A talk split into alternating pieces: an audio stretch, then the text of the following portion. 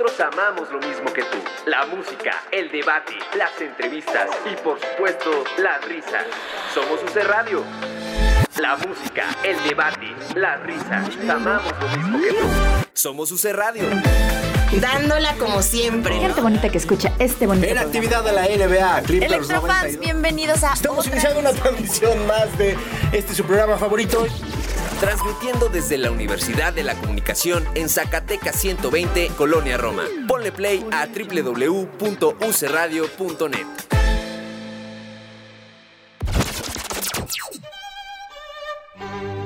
Llega un punto en toda relación en la que escuchas esas palabras. Y en UC Radio, Llegó el momento. Tenemos que hablar. Tenemos que tenemos que hablar. De teatro. Con Davo Herrera.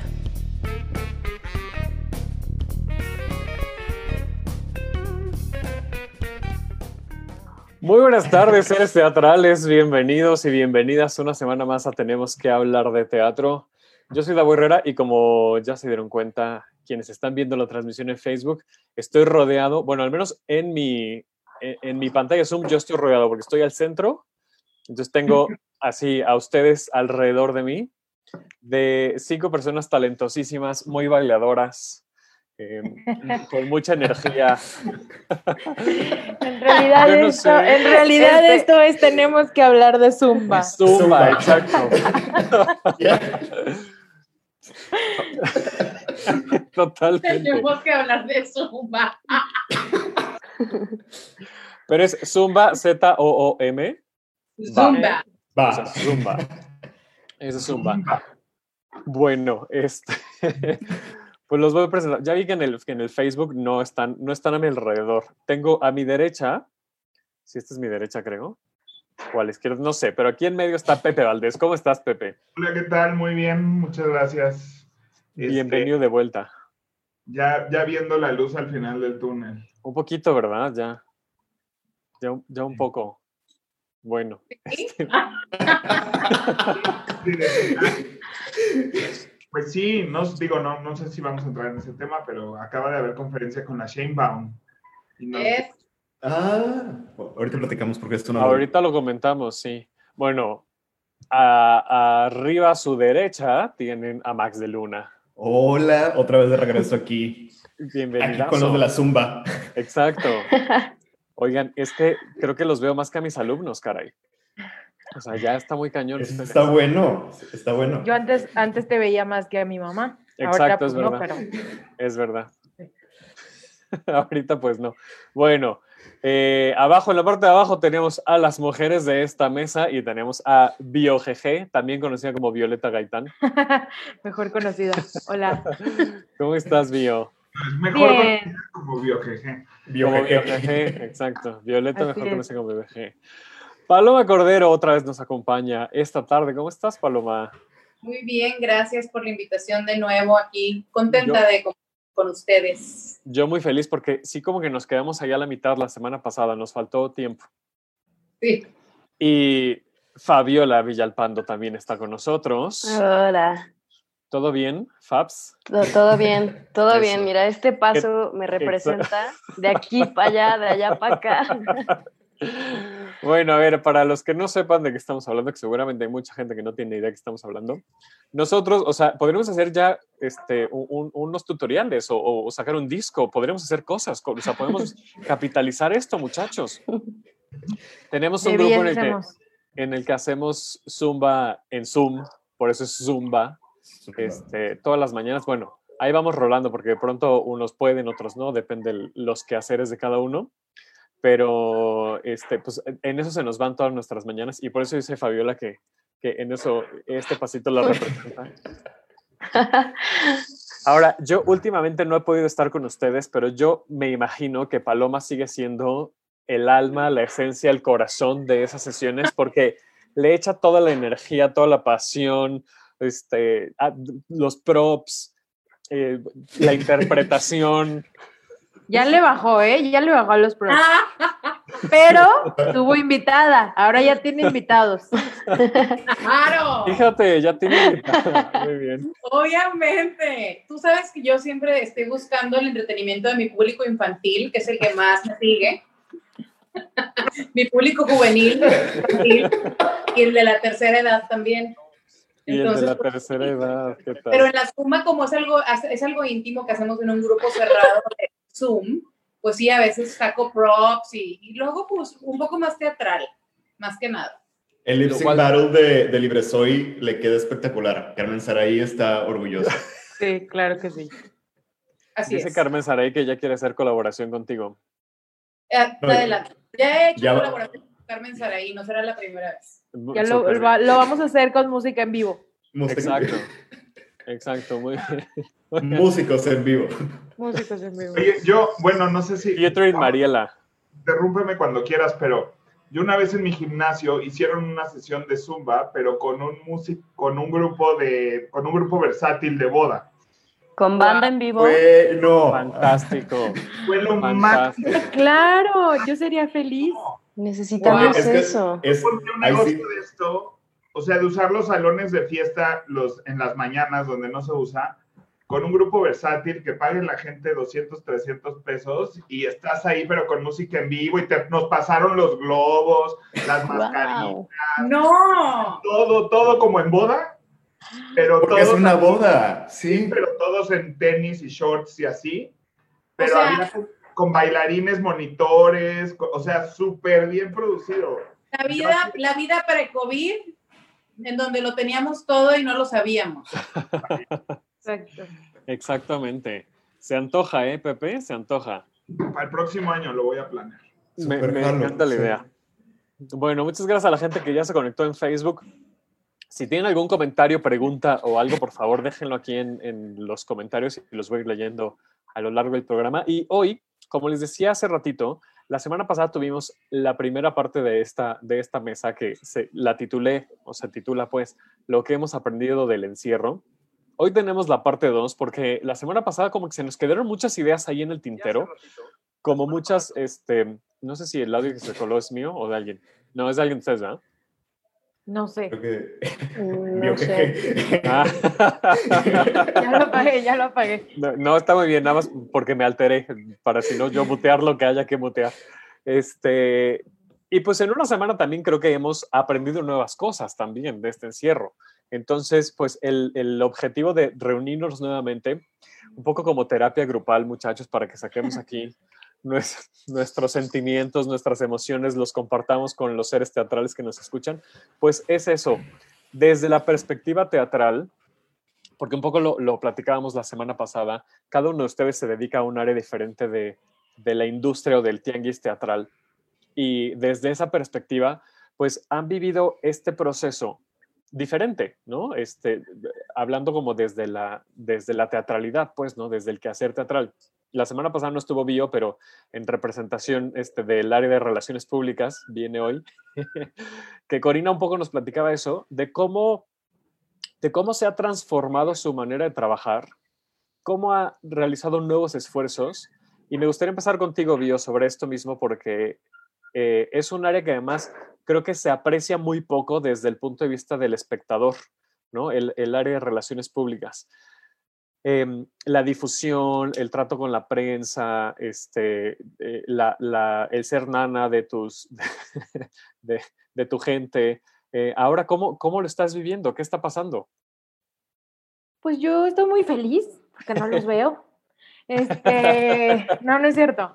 Lo que, mira, yo estoy, eh, creo que empezamos con muchas cosas que hacer porque justo teníamos que dar, dar a conocer que todo se cerraba, que, eh, pues sí, o sea, eran noticias demasiado tristes al principio, pero después fue eh, justo la teatrería quien empezó con esto de, de subir las obras, entonces nosotros creamos todo el comunicado, este, entonces como que fue, fue un boom de información y entonces yo me mantenía muy, muy en contacto con toda la prensa todavía.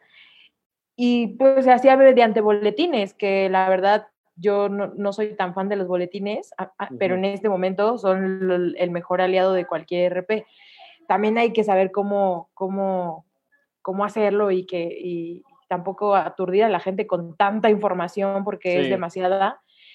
Y pues bueno, con- so- solamente hubo algunas obras, unas semanas ahí con algunas obras y, y pues era que el público pudiera disfrutar de estas obras gratis, este, con la calidad que se tenía, porque tampoco era como que se planeó para grabar y que se transmitieran, ¿no? Sino estas obras me parece que era porque como tenían anfiteatro, tienen que tener un registro de que la obra se hizo y no sé qué, entonces básicamente por eso tenían esos videos. A diferencia del, del último teatro del mundo también, porque esa sí fue más, más bonita. pero, pero la teatrería, como empezó con todo esto, yo sí tuve el, el, el apoyo toda la prensa al, in- a- al inicio, de, de que necesito phoners con todo, bla, bla, bla. Y yo no trabajé tanto con los elencos, porque al final no era mi chamba las obras, ¿no? Sino la teatrería. Y bueno, el último teatro del mundo, sí. Y ya después, como, como fueron por semanas las obras, pues ya, ya no era tanto mi trabajo, porque casi todas eran de pinpoint, de RAM. Entonces, pues ya, ya me ya dije yo, ya hice lo mío, hay que le toca a él ahora. Y entonces, este, pues así, pero la verdad es que yo bastante tranquila. Ahora, todo el mundo empezó también a hacer esto de lives. Ups. Y este, y, y todo el mundo quería a todos, a Alan, así, sobre todo a Alan, y yo llegué a la conclusión de que tampoco era tan sano hacer todo, y Alan no ha hecho más que cinco cosas, o sea, nada más. O sea, yo, yo depuro muchas, muchas, muchas cosas que no le veo sentido, no lo veo necesidad, no lo veo como el perfil de Alan, que Alan nunca, nunca comparte nada de su vida, nada de Ujú. su, nada. Es como, ¿por qué va a hacerlo ahora? Entonces, en ese sentido, yo, mm, yo trato de depurar bastantes cosas y, y este, ¿qué más? Y bueno, pues nada más tratando de hacer como lo más necesario porque mucha, estamos saturados ahora de, de- de mucha información. Mucha. ¿Cómo ha cambiado? Eh, porque esto un poco, bueno, espérenme, antes de hacerte la pregunta, quiero dar la bienvenida a Reina, que, que se va a incluir nuevamente a la mesa de hoy. ¿Cómo estás, Hola, Reina. Raglevsky? Hola, perdón, pero No te andaba en una preocupes. junta. Así es la vida. Pero mira, la ventaja es que puedes terminar la junta e inmediatamente después entrar a un programa de radio. ¿Viste? Está bien padre. Antes no Las se podía. Esas son las ventajas del mundo virtual. Exactamente, exacto. Eh, bueno, ya, habíamos dado un poco la, la introducción, Reina, estábamos platicando con Violeta cómo ha vivido como todo este, este proceso en, nuestra, este, eh, en nuestro quehacer teatral. Y te quería preguntar, Bio, ¿crees que la manera de, de difundir teatro, hacer relaciones públicas, al menos desde tu perspectiva, vaya a cambiar en un, en un futuro próximo o esté cambiando? Para las relaciones públicas del teatro, Sí, sí, sí. mm, ¿O crees que simplemente va a pasar esta etapa y vamos a, re- a regresar como a lo acostumbrado? No, es que yo creo que muchas, creo yo que, que a veces, por ejemplo, las conferencias de prensa estamos sufriendo de que si hay un chorro de, de conferencias a la misma hora, que nadie va a llegar y que, bueno, por ejemplo, yo tengo ese tema, porque si está Yuri dando su conferencia de prensa y yo estoy con mi obra Patito, no sé, estoy diciendo cualquier cosa, Sí, sí, sí. Patito este, aquí, es como de, pues, chale, no, o sea, no sé si va a llegar. Y entonces ahora pienso en, bueno, y si la hacemos en línea, puede ser que más, gen- más medios la puedan ver, más Claro. medios, pues sí, o sea, creo que podría haber una posibilidad de que, de que esto suceda ahora, eh, de- porque la verdad es que han tenido buen alcance y buen, yo no he hecho, mías, mías, no, no he hecho ninguna conferencia por este medio,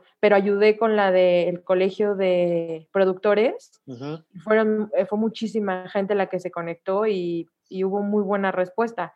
Pero yo creo que ta- también podría ser una buena opción para, para cuando haya muchos eventos o para cuando necesites una, un alcance mayor, no sé, por ejemplo, los metro. Los metro no tiene por qué nada más ser nacional, sino tiene que ser, digo, no ser del nada más la Ciudad de México, aunque sean los, los premios metropolitanos. Creo que es una noticia nacional porque se tiene que correr, porque justo México tiene que ser reconocido como un, eh, un país donde se hace mucho teatro, puede funcionar bastante bien para, para que llegue a ese alcance. Entonces, puede ser que sí sean, más no sé, no sé si todos los proyectos sean, se adecuen para este, esta forma de, trabajar. La, la, semana pasada también hablamos de, sobre la creatividad y un poco los procesos y me quedé como dándole vueltas al tema eh, porque de hecho justo para la revista Antidogma, la revista de arte y cultura de la Universidad de la Comunicación, eh, eh, colaboro junto con Sabel, tenemos un, un, artículo, digamos, fijo, y estábamos pensando, se nos propuso em, hablar sobre estos procesos de, virtuales del teatro, ¿no? La, las alternativas que han, que han, sucedido, este, lo que ha hecho las Reinas Chulas, lo que está haciendo Tercera Llamada, etc. Sabel eh, tiene esta, esta postura que desde apoyo hasta cierto punto de estamos aprendiendo apenas, llevamos muy poco tiempo, llevamos como, como industria, pues, llevamos muy poco tiempo explorando la virtualidad del teatro. Y hay gente como yo, que ¿no? un, poco, un poco me lo señala, que como que queremos tener estos productos teatrales virtuales de muy buena calidad, ¿no? Como que, eh, como que les estamos exigiendo tal vez demasiado. Entonces lo que me dice Isabel es, o sea, está bien, pues, pero pues llevamos dos meses, no, no estábamos acostumbrados a esto, no teníamos las herramientas, no teníamos la técnica. En el caso, por ejemplo, de, de Rina, que, que, eh, de Pepe, de Max, que están como en este, en este lado del teatro, que no necesariamente es ni en el escenario ni a cámara, estos procesos, ¿cómo, lo, cómo los han visto?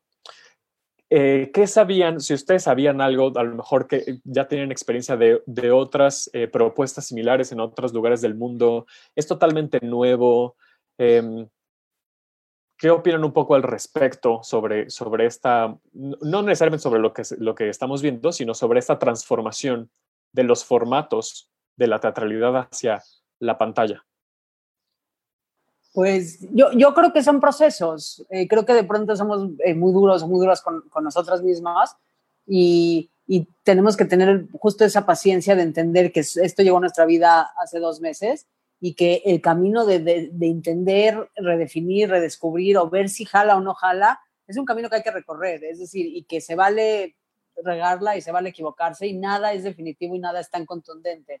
De pronto nos falta como tener esa eh, pues no sé si es empatía con el otro y con nosotros mismos, de decir, pues no lo sé, lo estamos recorriendo, pero hay que recorrerlo. Para, no, no puedo saber si funciona algo o no, si no lo pruebo y si no lo intento, y, y si no me doy el beneficio de, de, darle la vuelta. Entonces, vivámoslo, veamos a dónde nos lleva. A lo mejor nos lleva a lugares que ahorita no podemos imaginar que nos puede llevar y que son fantásticos también, pero no, pero necesitamos tener esa flexibilidad.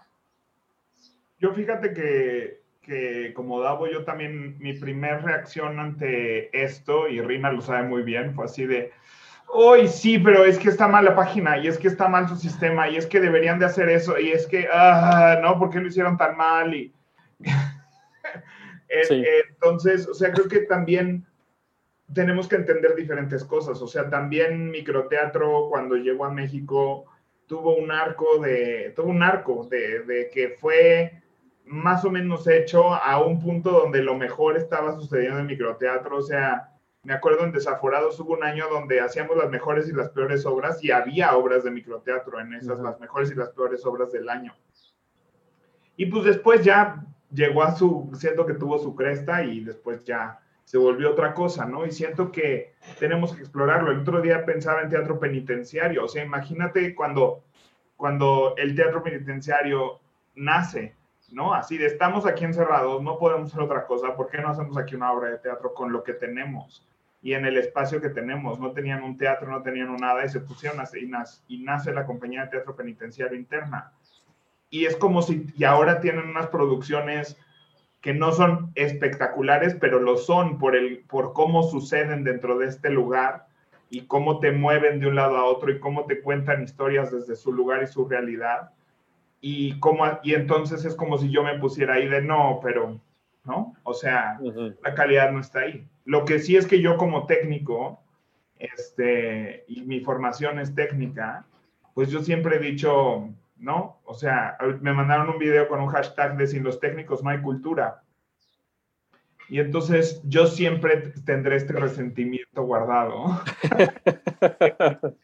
o sea, pues sí, de repente decía, pues les falta un stage manager, papito, les falta un diseñador de audio, les falta alguien que esté pendiente de la iluminación. Y entonces ahí es donde yo digo, eso ya lo sabían desde antes de que con técnicos se hace más bonito, ¿no? Ajá. Ellos actores. Entonces,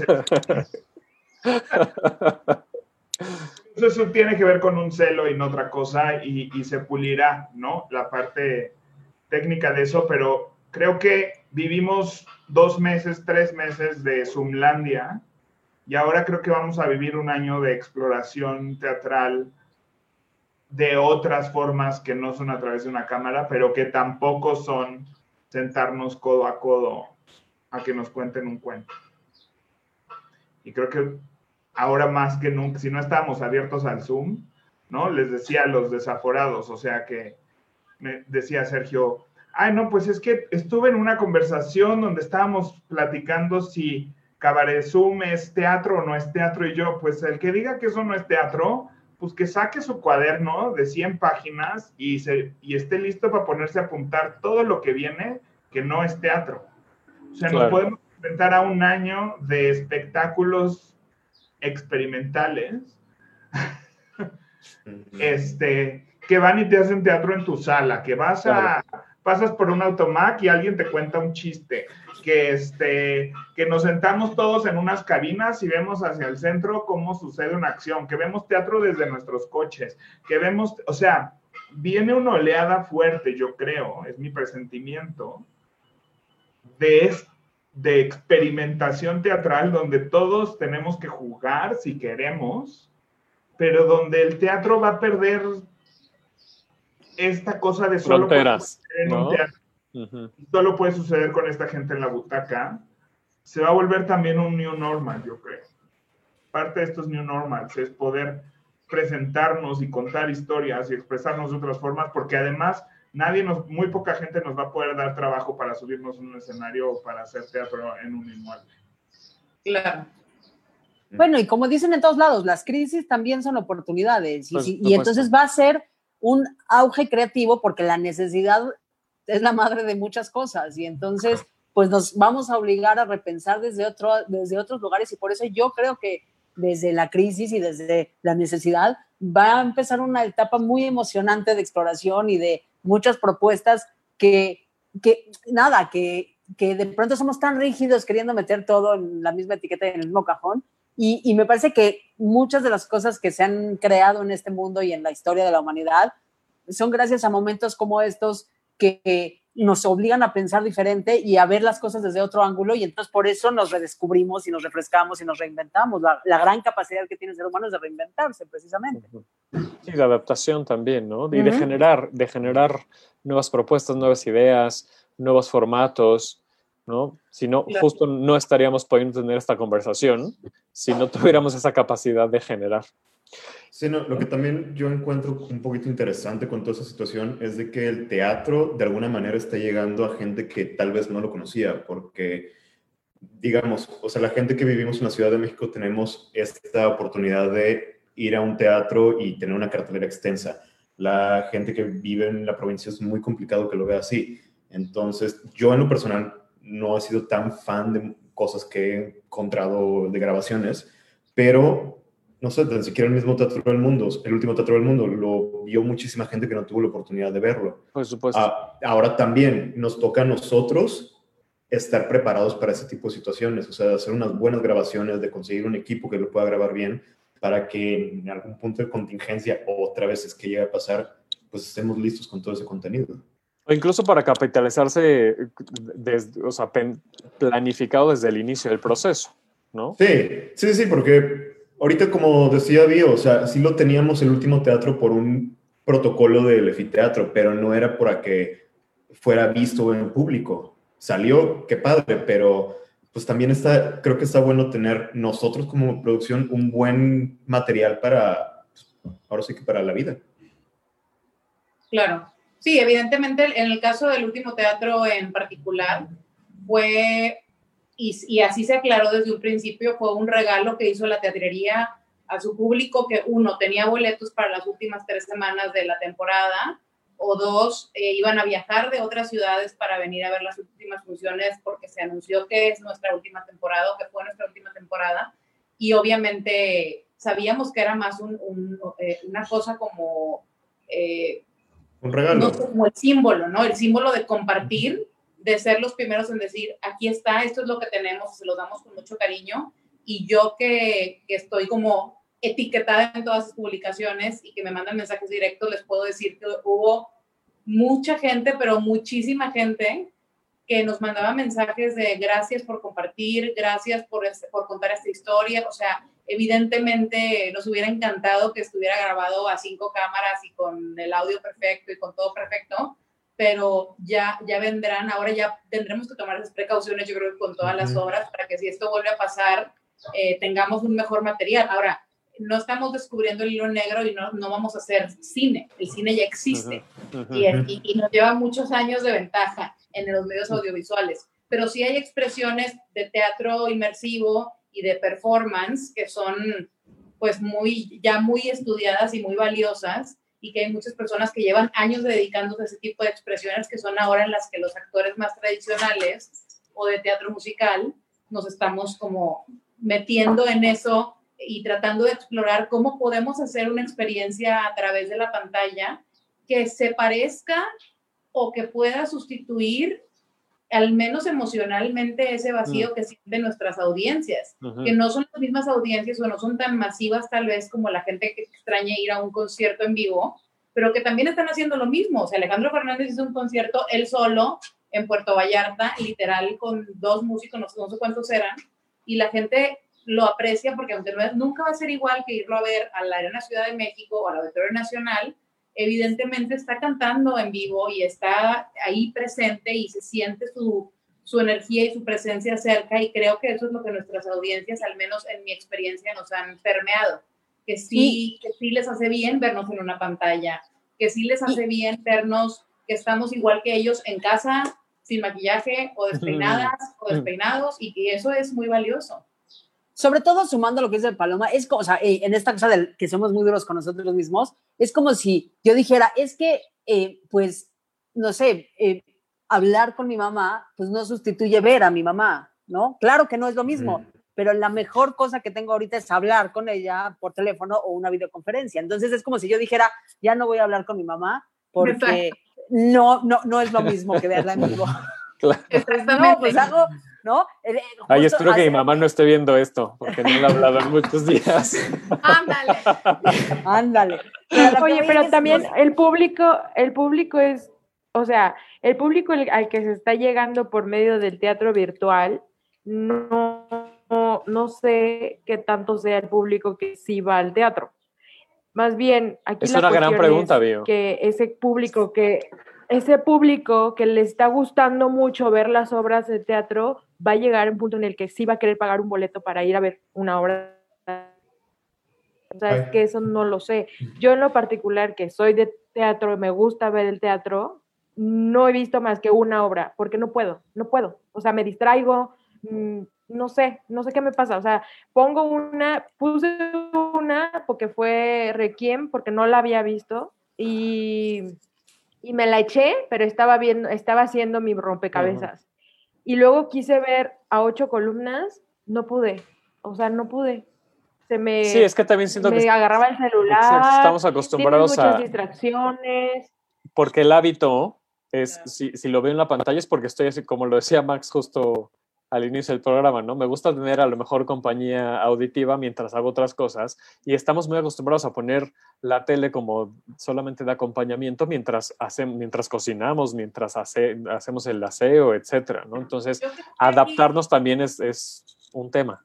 Yo que estoy aquí en Monterrey y que estoy en contacto con mucha gente regia que, que ama el teatro y que solamente puede ir una vez al año a México o a lo mejor a Nueva York o, o ve las giras que vienen, ellos ven todo. O sea, de verdad yo tengo grupos de gente regia que ven obra que subimos, de, sea de donde cualquier plataforma que se suba, se escuche bien, se escuche mal, cueste, no cueste, están viendo todo. Están viendo absolutamente todo mucha gente aquí en Monterrey que se va a ver teatro más bien, pues aquí vienen muchos este, US Tours a Monterrey desde hace un año, un año y medio, o se van a San Antonio, o se van a Nueva York, a Los Ángeles, y no se dan la oportunidad de ir a la Ciudad de México. Justo ahora están viendo muchas producciones de la Ciudad de México y están como enamorándose de, de ciertos actores que ya vieron en dos o tres obras online, de, ciertas, este, de ciertos musicales que no conocían o u obras de texto. Entonces sí creo que es, es valioso porque además es lo que hay. O sea, es lo que hay, es como lo que dice Rina. O sea, no, no podemos nada más quedarnos sentados esperando a que esto pase y que podamos volver al 100. Por supuesto que no es lo mismo para quienes somos theater goers, o sea, para los que sí nos sentamos, la experiencia de cómo huele, yo sé cómo huele cada teatro de la Ciudad de México. O sea, eso ojalá, es. ojalá mi nariz funcionara. Comprarme para... de comer y de tomar cuando voy y sé a dónde me gusta ir a cenar después, o si me voy a tomar un drink antes, a dónde me gusta, con quién, cómo son las butacas, si me tengo que llevar un pantalón porque en falda voy a estar incómoda. O sea, esa experiencia está sí. lejos por ahora. Ahora, creo que es importante, y lo mencionó Pepe Valdés, que hoy tenemos noticias porque salió Claudia Sheinbaum a, a dar un poco un adelanto de, de, esto de la nueva normalidad y creo que estaría bien interesante que Pepe nos comentara qué es lo que, qué es lo que alcanzó a retener de esa información. Aquí lo tengo. Está, está bloqueado, está muteado. Está bloqueado tu micro. Ya. Ahí está. Más o menos. Ya acabó. Lo puse de Este, pero es esta cosa de los semáforos. Ya conocemos que vamos a estar en varios semáforos. Este, que la Ciudad de México, o sea, aunque el país está en la famosa cresta, pero que siento que sigue subiendo, o sea, que digo ya. La interminable. Pero en teoría la Ciudad de México sí está más crestoso que el país. Uh -huh. Aunque el país está, la Ciudad de México aparentemente ya empieza a ser más cresta, porque sí ha sido de las ciudades más inmovilizadas del país. Este, entonces, básicamente lo que nos compete es que en naranja es cuando nos permiten hablar cines y teatros al 50%. A mí me sorprendió muchísimo que sea el 50% para empezar. Este... Vamos a las imágenes, Pepe, aquí lo tengo. Eso. Eso. Bueno, para la gente que nos ve en Facebook, quienes nos escuchan en podcast, pues imagínense los colores. Entonces, o sea, ya, ya está muy hablado de que estos semáforos y que los semáforos va a ser por entidades activas. Eh, entonces, todo el tiempo nos van a estar diciendo, estamos en rojo, en naranja, estamos en amarillo. Y en teoría, este, eh, teatros y cines al 50% en naranja y al 60% en amarillo y, y, normalito en verde. En verde. Que según esta proyección octubre, es, octubre. para octubre, exactamente. O sea, un poco lo que dicen es que el semáforo, porque me parece que es un dato importante, el semáforo eh, va a estar calibrado según la ocupación hospitalaria. Mm. Entonces, lo que están planteando es eh, que ahorita estamos en rojo, que cuando empiece a haber 65% para abajo de ocupación y dos semanas que se mantenga esa ocupación o vaya en disminución, entonces vamos a pasar al naranja y así sucesivamente. Entonces, eh, pero porque es importante, me parece ese dato, ¿no? De, de, cuál es, bajo qué criterio están utilizando este semáforo. Y también se dijo, pues en el momento que ahí se desconchinfle la cosa, pues va de regreso, chavo. Claro. Exacto, uh -huh. sí, son estimaciones como se han utilizado en todos los países, incluso los de sí. primerísimo mundo, en las cuales se da un estimado, una proyección, Exacto. dependiendo de la tendencia que se observe, pero llegado el momento, puede cambiar y puede decir, como está ahorita en Nueva York, que no dijeron abrimos el, el en, septiembre, en, septiembre, dijeron cerrados en septiembre y en ese momento decidiremos si abrimos en 15 días, en 20 o en 85. Claro. En España creo que también dieron septiembre, no sé en dónde de España leí, que también septiembre era una fecha tentativa. Uh -huh. okay. Entonces, yo creo que hay muchas, eh, o sea, yo creo que lo que va a empezar a, a suceder es que obras como Hoy no me puedo levantar, como Aladdin, incluso el último, eh, o sea, el problema de muchas obras de teatro, aunque el teatro nos lo permitan abrir, es que la obra per se no va a permitir un distanciamiento social entre actores, ¿no? O sea, tú dices, Claro. "Ah, ya, que abran Sí. a la... Pero, o sea, en un musical se presentan 150, 200 personas a trabajarlo y que, Sí. que no, no pueden hacer O sea, obra. tendrían que hacer Güences y Lala con sana distancia y que hubiera dos bancas en vez de una. No, no, pero, O sea, Ya triunfamos con agotados. pero con esta cosa, por ejemplo, Bueno, agotados va a triunfar muchísimo. Como ya estaba triunfando. pero y, el y el juego de la cita. Y en la teatrería, ¿cómo le vamos a hacer, por ejemplo? Porque es un teatro de un foro muy chiquito y que trabajamos casi más los que estamos atrás que los que están en sala. Claro. No, no, quiero, no creo que suene así de feo, pero realmente, o sea, como negocio tal cual, por ejemplo, en la teatrería sería muy complicado que, no sé, si hay cuatro técnicos, eh, otros cuatro actores, los que estamos en cabina, en un foro de 100 personas, pues la neta, al 60% vamos a estar codo a No codo, abre. casi que, no abre. De O todas sea, maneras, estamos no codo a codo, exacto. Exacto, no te conviene. Y eso, eso es lo que yo siento que, por eso siento que viene una etapa muy interesante, donde creo que, o sea, yo si, si yo fuera, no sé, el Teatro de los Insurgentes, yo estaría preparando un monólogo de Diego Luna, ¿no? este, donde meta a la cin- a- a- el Teatro de los Insurgentes al 50% de capacidad. Sugar, ahorita no. El otro musical que venía, pues ahorita no eso no se puede hacer, pero creo que en el Inter vamos a hacer eso. Y creo que muchos, yo creo que eso es la época, la era del teatro que vamos a ver en los siguientes meses, de aquí a octubre.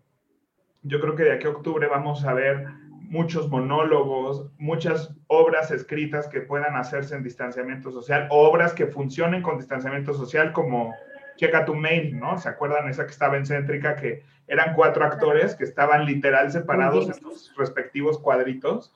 Este, y toda la obra sucedía así. Eh, la Dalia Negra, era raro que hubiera dos actores en la misma escena, este, y todo era un contexto de video. Eh, vaya, toques los ojos, Pepe. perdón. Y yo, Creo que hasta- ay, buen- buen- eh, creo, que, creo que hasta privacidad en- eh, se podría hacer con sana distancia. Entonces, este, porque Sí. es, un, es un personaje que convive con otros, pero bien se podría retrasar todo a que nunca se vieran unos contra otros. Claro. Entonces, por, y, por el y también todo podría, po- todo podría cambiar de un momento a otro.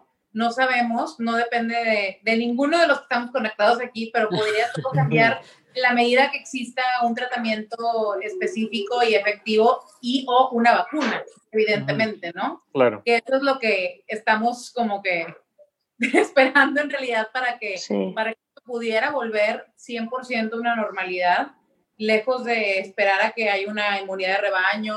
O, y, y sí, tendremos que ir solucionando en el camino qué cosas se pueden y qué cosas no. Y también, obviamente, pues las, y, y- y hacer que las audiencias vayan, porque nosotros podemos hacer una obra con sana distancia y poner gel antibacterial y, y quitar tres butacas y una no y ponerlas en forma de no sé qué para que entonces si te escup, o sea, y al final todo se resume como siempre en la industria te- teatral a que la gente se siente en la butaca, vea la obra y que recomiende a más personas que vayan el siguiente fin de semana. Y no estaremos acostumbrando a la audiencia de alguna manera, y, real lo estoy pensando en este momento, ¿eh? Em, a seguir obteniendo entretenimiento ahora en vivo, ¿no? Como lo que pasa en tercera llamada, por ejemplo, eh, en la casa. No, no estaremos haciendo como un efecto contrario al... No lo sé, o sea, Yo, es que, es que yo, yo creo que no, que no son, vuelvo, a- vuelvo a lo mismo, yo no creo que son absolutos, y un poco lo que decía Bio, para todos hay, y habrá quien sí, que no, porque, eh, o sea, no, no, no creo que tampoco tengamos esta capacidad, o sea, estamos descubriendo un mundo nuevo que sí, va a tener que, a ver, gracias a estos descubrimientos reajustaremos cosas en el mundo exterior, pero no creo que sean cosas contundentes, es decir, todos tenemos una gran necesidad de salir, esa es una realidad. Sí. Y entonces, me parece que cuando esto termine eh, o cuando ya empecemos a poder asomar la cabeza, pues lo que más vamos a querer es salir y, re- y, y con, con- vamos a tener que ir más allá de nuestras ansiedades y nuestros miedos, pero vamos a querer reunirnos. Y entonces ahí también me parece que si lo sabemos agarrar y, y, cachar ese balón, pues tenemos una gran, una gran área de oportunidad en donde pues somos quienes damos ese apapacho eh, nada más pues tenemos que saber bien cómo darlo. Y eso no quiere decir que de pronto un día me dé hueva y quiera un Zoom en línea. Bueno, pues ya veremos. Para Claro. todos hay. Claro. Pero no creo que sea un contundente. No creo que entonces ya nadie quiera ir al en vivo porque No, bueno, todos sí, lo no, extrañamos, to- sí, ¿no? sí, sí, sí, que nadie Ningún quiera- concierto, los amantes de la música, ningún concierto que hayan visto, lo mismo que decíamos al principio, se asemeja. Entonces, pues sí, sí, cuando haya un concierto van a querer ir. Claro, Yo siento que la gente va a empezar a escoger lo que, lo, lo que ya no puede dejar más, ¿no? O sea, va a haber gente que dice, yo me puedo ahorrar el gimnasio, el súper, el parque, las reuniones, pero ah, necesito ir al cine. Necesito ir al cine. Con tapabocas, con uno sí y uno no, como me digan, necesito ir al cine. Y habrá gente que diga, yo me salto el teatro, el súper, el cine, todo, pero quiero ir al gimnasio. Y habrá gente que dice, quiero ir a Disney. Y habrá gente que diga, quiero ir al teatro. O sea, me salto el súper, me salto el cine, me salto el Quiero gym, ir a beber. Que me salto el. Que al ir- final siempre ha ¿Fue, sido de- así. fue declaración, Violeta? Sí, fue. público para todo. Un poco. Sí, siempre, siempre ha habido, Paloma. Dice Corina acá, porque miren, nos acompaña en- en- a la distancia en espíritu. Este, dice Corina en Facebook, completamente de acuerdo con Bio. eh, este asunto de la virtualidad está abriendo nuevas alternativas. Eh, Paloma Cordero, hablas bien bonito. Y dice también, hago mi comercial, nosotros ofrecemos el servicio de grabación profesional por si necesitan las producciones que nos ven y nos escuchan. Este, pues Corina y, y su esposo pueden hacer una bonita grabación, muchachos, con todo lo que se necesita. Ya me mandaron un mensaje de en alcohólica tú. Pues sí.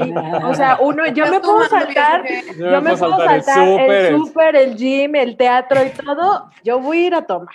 Yo voy por el Oh, alcohol. Oye, yo voy por el alcohol. Un gin de la teatrería. Ah. Por un gin de la teatrería. en la parte de la formación, em, habría que cambiar los modelos para, para eso, para formarnos, eh, para educarnos, pues para prepararnos ante estas nuevas alternativas que muy probablemente estemos explorando, como bien decía Reina, Pepe, Violeta, bueno, todos acá. Eh, sobre todo, por ejemplo, Pal- Paloma, este, Fabiola, que ustedes están mucho más en el escenario, esta parte del distanciamiento, esta parte entonces de la expresión corporal. Sí. ¿A dónde creen que Es nos que- lleva esto? Justo yo pensaba en eso cuando Pepe mencionaba el tendremos que encontrar nuevas formas de, de contar historias, como que creo que obviamente nuestras historias van a cambiar porque se van a determinar totalmente por cómo las podemos contar. Y, y creo que eso va a ser muy interesante vivirlo, o sea, no sé, yo por ejemplo estoy tomando un taller de actuación online y al principio yo dije, ay, qué raro, ¿no? ¿Cómo vamos a tomar un taller de actuación online? Y luego me sorprendió mucho eh, el, el ver que, por ejemplo, era una relajación y después era, ok, vamos a vernos a los ojos. Y yo veo a Max y Davo ve a Paloma y Pepe ve a, o sea, y como que ponle más grande y pasaban muchas cosas, o sea, y justo también pasaban muchas cosas a partir del lugar en el que estamos. De, a mí me pasaba que yo decía, puta, ¿cómo quiero tocarte? O sea, ¿cómo tengo tantas ganas de estar ahí? Y aunque no te conozco, porque eran de gente de muchos estados, quisiera tocarte y quisiera como estar ahí contigo y no puedo, pero justo eso también me determina a mí como, como actor o como intérprete a, a contar otra cosa. Y creo que eso va a ser muy interesante. O sea, creo que sí vamos a regresar a, o sea, tal vez hagamos teatro en un parque para que sea al aire libre y con, con mucha más gente y con distancia, pero pues vamos a regresar a otras formas de también como se hacía el teatro antes. Como que se me hace también muy interesante, bueno, yo ya estoy hablando muchísimo, pero justo esto que está haciendo Diego del Río y Eugenio, que están haciendo teatro en el balcón, Ujú. que Sí, sí. digo, qué hermoso, o sea, eso también es algo que vamos a tener que a- aprender a hacer y, y que la gente yo creo que lo va a recibir muy bien porque pues es muy humano y es algo que necesitamos mucho ahorita, el contacto humano. Claro.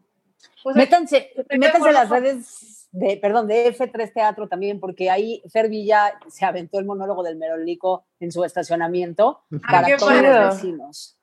Qué padre. Y está ahí la- Estoy de acuerdo con esto que, que mencionan y creo que va en, en dos sentidos eh, que se complementan. El primero es que sepan la gente que, que, que te ve, Davo, y la gente que nos está viendo ahorita, que los actores y los cantantes nos estamos preparando, estamos aprovechando esta cuarentena de la mejor manera que podemos lo cual no significa necesariamente que estemos tomando todos los talleres del mundo, sino que literal lo que estamos viviendo, eh, yo como actriz les puedo decir que me está dando un sentido completamente distinto a lo que es el arte y a lo que es Ah, la, la virtud y el privilegio de pararte en un escenario que a veces ya se nos olvida cuando pasan muchos años que estás en temporada, años y años y años y años.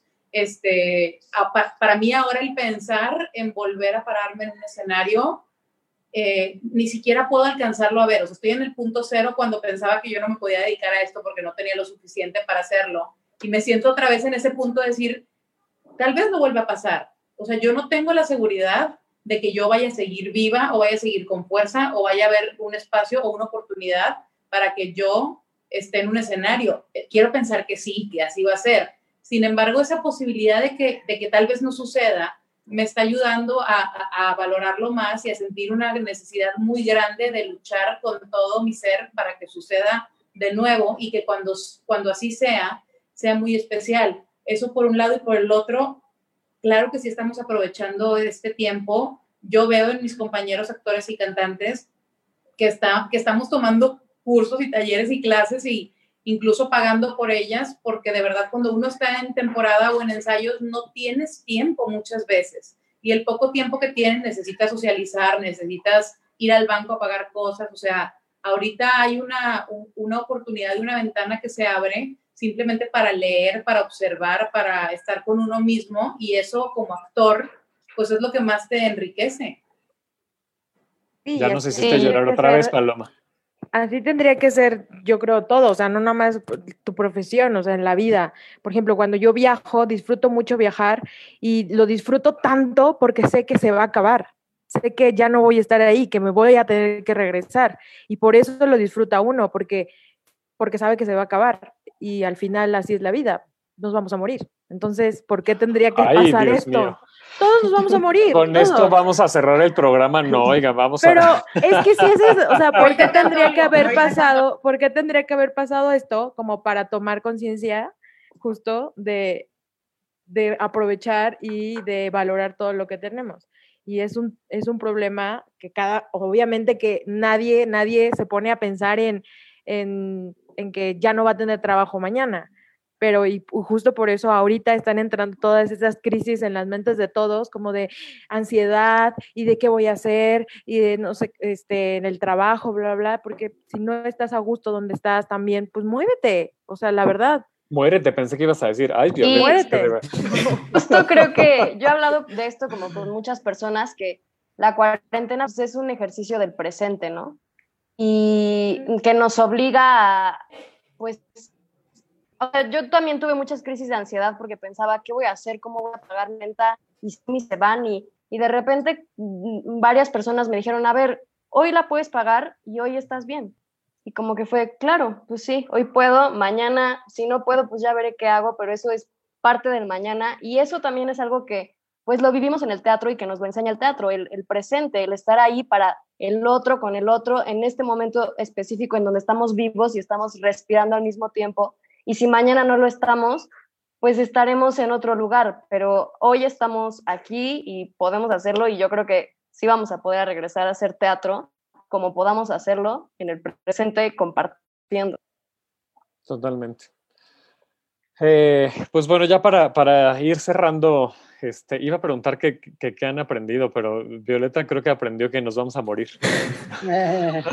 Antes no lo sabía, pero ya, ya lo, ya- ya lo tiene claro. Lo, lo cual no es, que, no es que esté del todo mal. Mira, ya aquí en, en Facebook dice, Violeta está muy directa y cero sutil.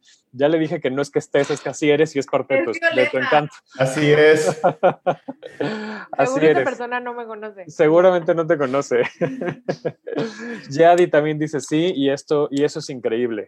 Eh, pues sí, me gustaría cerrar este, la, la charla, el panel, pues, preguntándoles de manera lo más concreto que puedan, lo más resumido, ¿qué han aprendido de este encierro? En conclusión. Y lo que falta, claro, pero hasta el momento. ¿En algún orden? o? No, como quieran, como, que, como les vayan haciendo, porque ya vi a Fabiola que está pensando mucho, como les vayan haciendo. Yo, yo, yo descubrí la importancia de la y esto me lo dijo Rina en una conversación y cada, del no absoluto, ¿no? Este, de la diversificación. O sea, yo era así de, o sea, yo pasé por un, ya no voy a hacer teatro nunca más, next, esto es lo que, ahora que voy a hacer, ¿no? Y, había ese duelo, pero también me ayudó a, a, moverme hacia otra dirección, que creo que es importante aprender a movernos en otras direcciones. Y creo que el no pensar en absoluto, que lo único que hago es teatro, o lo único que sé hacer es esto, o lo, de lo único que puedo vivir eso, ni para decir nunca más voy a hacer teatro, que es lo que yo hice, ¿no? Que yo también hice un absoluto incorrecto hace otra cosa, pero creo que el aprender a diversificar lo que hacemos y conocer todas nuestras habilidades, también Sergio Villas decía, el teatro es nuestro superpoder y podemos hacer teatro haciendo, vendiendo chilaquiles, podemos usar herramientas de storytelling en marketing, podemos, o sea, ¿me explico? Y creo que eso es muy importante como artistas, eh, desde un punto de vista financiero, así ten múltiples, múltiples incomes, ¿no? Claro, claro. creo que hicimos un aprendizaje de que no siempre va a estar ahí, no solo por un COVID, o sea, las temporadas se cierran inesperadamente, este, o sea, vaya, todo puede pasar. Entonces, yo sí aprendía la importancia de la diversificación en lo que hago. Yo aprendí que no, o sea, va a sonar súper triste, pero que no estoy solo. O sea, justo esto que estamos logrando hacer fue porque se, la misma comunidad que nosotros tenemos nos unió y creamos una comunidad nueva que ahora es una zumba. Pero al principio de todo esto yo sí decía así de, en la madre es que, ¿qué voy a hacer? Es que yo no voy a poder, es que no sé qué. Pero yo bloqueándome y no queriendo ver a, ah, tengo a Fabi, ah, esta Paloma, de que igual te pueden ayudar con una, con una plática o te pueden ayudar eh, sacando la chamba de algo. Y ayer igual eh, tuve la oportunidad de hacer uno de estos lives que están de moda ahorita. Y yo les decía mucho así de, de verdad, lo que yo les pueda ayudar ahorita, pregúntenme, estoy aquí para lo que ustedes necesiten. Y creo que eso luego mucho no lo vemos porque o no sé cómo acercarme. O sea, esta cosa que sí tenemos de humanos de no sé cómo contactar a la gente, esta cosa de comunicación que luego tenemos. Eh, yo ahorita, yo creí que lo tenía como muy bien trabajado de me puedo acercar con la gente y no, o sea, aparentemente la cuarentena me enseñó que a quitarme esta cosa de no, tú no eres tú solo, tú deslíndate de muchas cosas y acércate a la gente para que te ayude. Entonces, como esa parte de la comunidad lo tengo ya un poquito más trabajado y que sí estoy capaz de hacer muchas cosas, porque igual, lo mismo que Pepe, yo creí que solamente teatro y solamente las cosas que hago así alterno de repente, pero es de no, o sea, todos estamos en la misma situación y todos nos vamos a ayudar para hacer otras cosas que igual no tengan que ver con teatro y saldrá lo de la renta y saldrá lo de la comida, pero regresando a lo mismo, no estando solos. Claro. Muchas gracias, Max.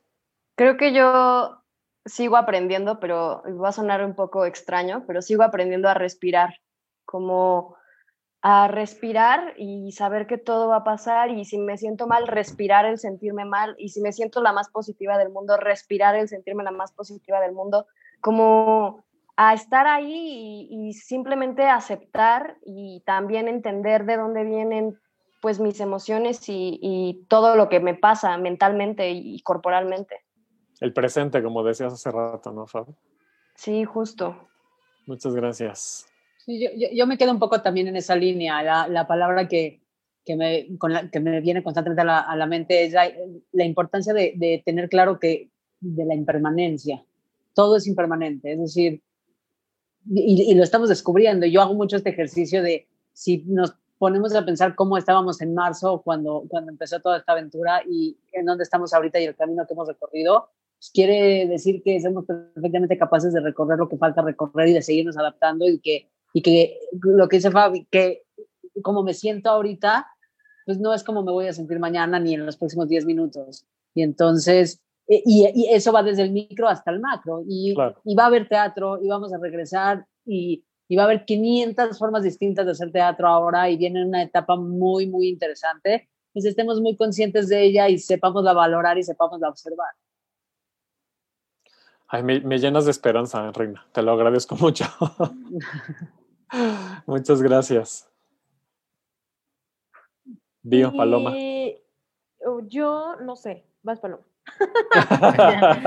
Eh, Bueno, yo, yo lo que he aprendido es una cosa y que quiero aclararlo para, para que no quede ninguna duda, es que lo que, lo que voy a decir habla desde ah, parte de un absoluto privilegio eh, que tenemos todos estamos aquí de poder estar en casa, con techo, con comida, con salud, eh, con internet, eh, que, que, pareciera que es como algo que todo el mundo tiene, pero definitivamente. Sí, lo damos por hecho.